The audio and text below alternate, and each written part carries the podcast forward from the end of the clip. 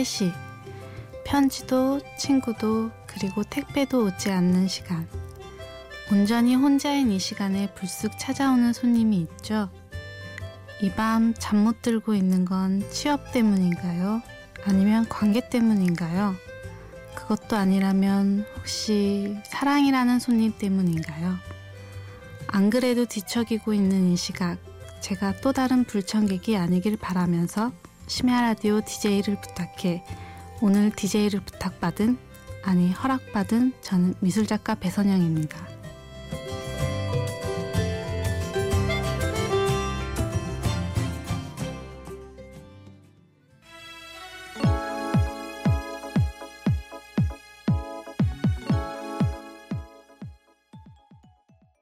첫 곡으로 솔리드의 잠든 널 포켓 속에 듣고 왔습니다. 안녕하세요. 저는 미술작가 배선영입니다. 미술작가? 고개를 갸우뚱하시는 분들이 많이 계실 것 같아요. 어, 참 저도 늘 저를 어떻게 소개를 해야 하나 망설여지곤 하는데요. 그저 뭉뚱그려 작가라고 얘기하면 아 글을 쓰는구나 하시고 조금 거창하게 화가라고 하면 아 그림을 그리는구나 라고 생각을 하시는 분들이 계시거든요. 그럼 이렇게 얘기를 해보는 건 어떤가요? 전 글도 쓰고 그림도 그리며 음악도 짓고 무언가를 뚝딱뚝딱 만들기도 하고 가끔 그것들을 어떤 시간, 공간 속에 한데 모아 손님을 맞이하는 사람입니다. 라고요. 음, 더 복잡해졌죠? 조금 생소하실 수도 있겠지만 저는 여러 미디어를 사용하여 주로 설치 미술로 활동을 하고 있는 미술 작가랍니다. 오늘은 너무나 감사하게도 이 라디오라는 미디어를 통해 이렇게 많은 분들을 맞이해 소통을 하고 있네요. 만나뵙게 되어서 정말 반갑습니다. 오늘은 여러분께 제 이름 앞에 미술작가라는 호칭이 허락되기까지의 이야기들을 들려드리려고 해요. 지금 제 떨리는 마음과 닮은 이소은의 첫 무도회 듣고 와 이야기 나눠봐요.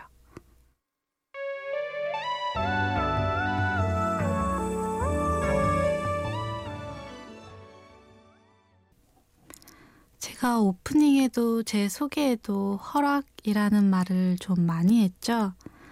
허락. 우린 참 많은 감정의 허락 속에 살고 있는 것 같아요. 친구나 연인의 관계에도 서로의 허락이 필요하고 무슨 일을 시작할 때에도 자신의 감정의 허락이 필요하죠.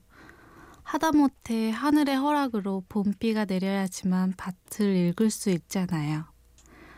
그런 의미로 많은 허락이 있었기에 제가 작가라는 호칭을 제 이름 앞에 쓸 수 있었고 또 제가 오늘 DJ를 허락받았기에 이 자리에 앉아 여러분과 만날 수 있었던 거겠죠.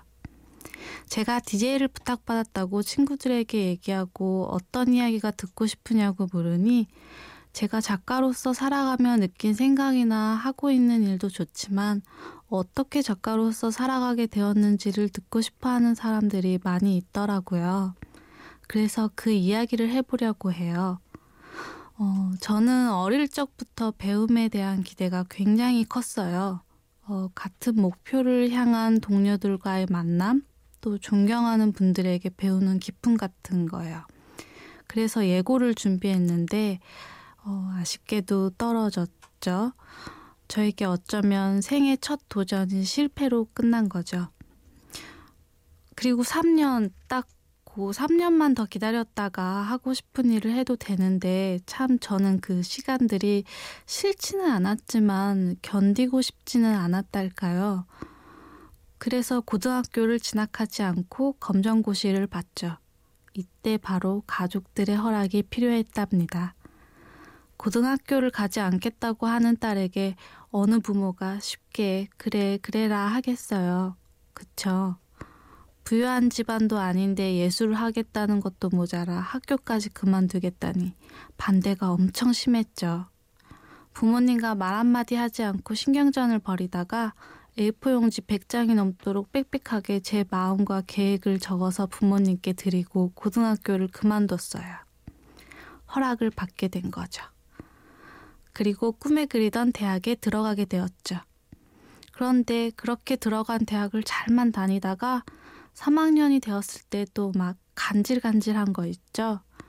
저는 장점이라고 늘 얘기하는데 친구들은 도대체 어디에 써먹어야 하니 하는 저의 장점이자 단점이 바로 호기심과 행동력이에요. 이게 따로따로 떼어놓고 보면 좋은 것 같아도 붙어 있으면 주체가 안 되더라고요. 어, 더 넓은 곳으로 나아가 배우고 싶은 욕심도 생기고 제가 좋아하는 작가들이 많이 있는 곳은 도대체 어떤 곳인지 궁금하기도 하고 그래서 바로 또 행동으로 옮겼죠. 졸업을 더 기다리지 못하고 학교를 그만두고 프랑스로 떠나게 되었답니다. 노래 두 곡 더 듣고 올게요. 에즈원의 소망 그리고 헤이의 윈당스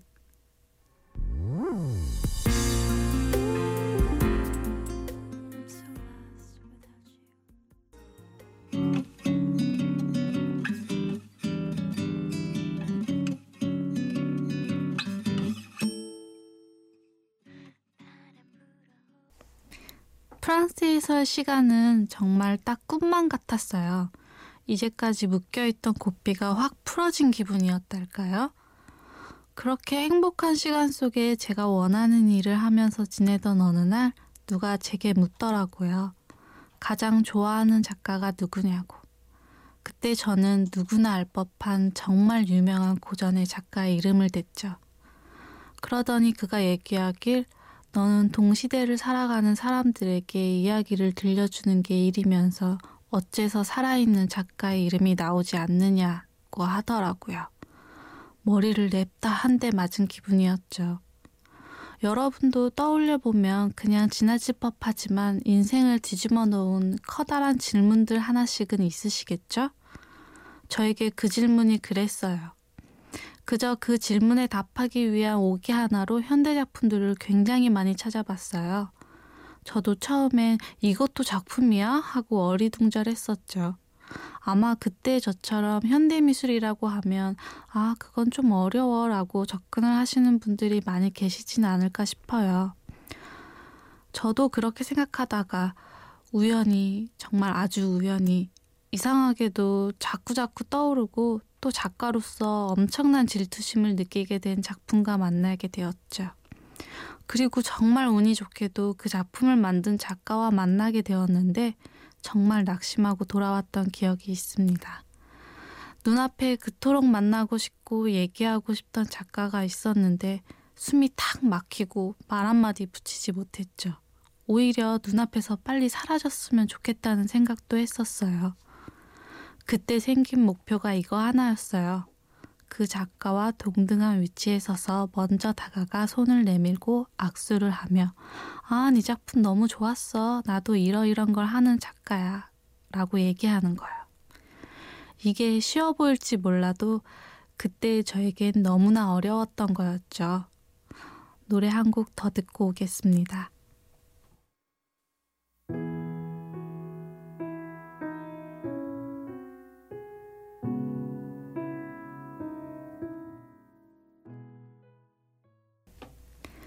방금 들으신 곡은 임태경의 발길을 뗄 수 없으면 이었습니다. 이렇게 발길을 떼기 어려웠던 프랑스를 뒤로하고 그 작은 목표 하나를 위해서 우선 저를 알아야겠다는 생각이 들더라고요. 그래서 아시아의 여러 나라들을 여행했었어요. 그리고 일본에 머물고 있을 때 일본의 예술학교의 축제를 마침 볼 수 있었는데 너무 즐겁게 작업을 하고 있는 모습이 그렇게 또 부러울 수가 없는 거예요. 그래서 그렇게 그 학교 친구들과 어울리다가 어떤 분을 만나게 되었죠. 그분에게 제 작품을 보여드리고 이야기를 나누다가 문득 이런 생각이 들었죠. 아, 이분 밑에서 공부하고 싶다라는 생각이요. 제가 꿈에 그리던 그런 교육자의 모습이었달까요? 나중에 알고 보니 굉장히 유명한 큐레이터 분이셨는데 다행히도 그분도 저의 작업과 생각을 높게 사주셔서 감사하게도 그분 밑에서 많은 공부를 하게 되었습니다. 또다시 감사한 허락을 그렇게 받게 되어 일본에서 7년이라는 시간을 보냈어요. 정말 많은 아시아의 작가들을 만나고 또 그것을 나누고 제가 어릴 적 꿈에 그리던 그런 시절을 보내게 되었죠. 한국 분들도 많이 만났는데요. 참 신기한 게 그때 만났던 한국 친구들이 제가 가고 싶었던 예고를 나온 친구, 제가 그만두고 온 대학을 나온 친구, 또 제가 엄청나게 질투를 느꼈던 작가와 같이 작업을 했던 친구였었어요. 이때 참 세상이 좁구나 생각하면서도 인생이란 게 참 재밌는 거구나 느끼게 되었죠. 이렇게 또 연이 닿는구나 인연에 대해 많이 생각하게 되었습니다. 여러분과의 인연도 정말 재밌고 소중하지 않나요? 곡 하나 더 듣고 올게요. 신승훈의 해, 달, 별, 그리고 우리.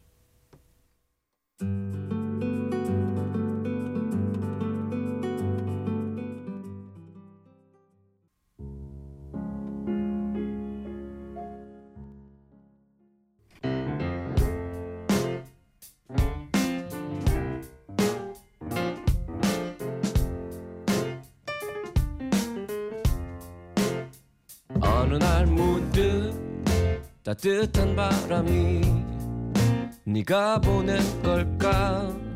네 냄새가 나 참 향기롭다. 참 오랜만이다. 보고 싶다. DJ를 부탁해. 여러분은 심야 라디오 DJ를 부탁해를 듣고 계시고요. 저는 미술작가 배선영입니다. 신승훈의 해, 달, 별, 그리고 우리, 김동률의 잔향까지 듣고 오셨습니다. 어, 그렇게 수많은 인연들을 뒤로하고 1년 전 저는 한국으로 다시 돌아왔습니다. 오래 한국을 떨어져 있으면서 느꼈던 감정들을 쉽게 정리하기가 어려웠는데요. 한국이 그립기도 했지만 한편으론 낯설기도 했어요. 그래서 조금 오래 방황을 하고, 아, 내가 여기서 어떻게 내 작업을 이어가야 하나 생각을 하다가 제 생애 첫 개인 작업실을 만들게 되었죠. 어, 너무너무나 설레는 일이었어요. 그리고 작업실 한켠에 공방을 만들어서 많은 분들께 수업도 해드리고 그렇게 조금씩 한국에서의 인연들도 쌓아가고 있는 요즘입니다. 사실 DJ를 신청하게 된 계기가 바로 이 작업실에서의 생활이었어요.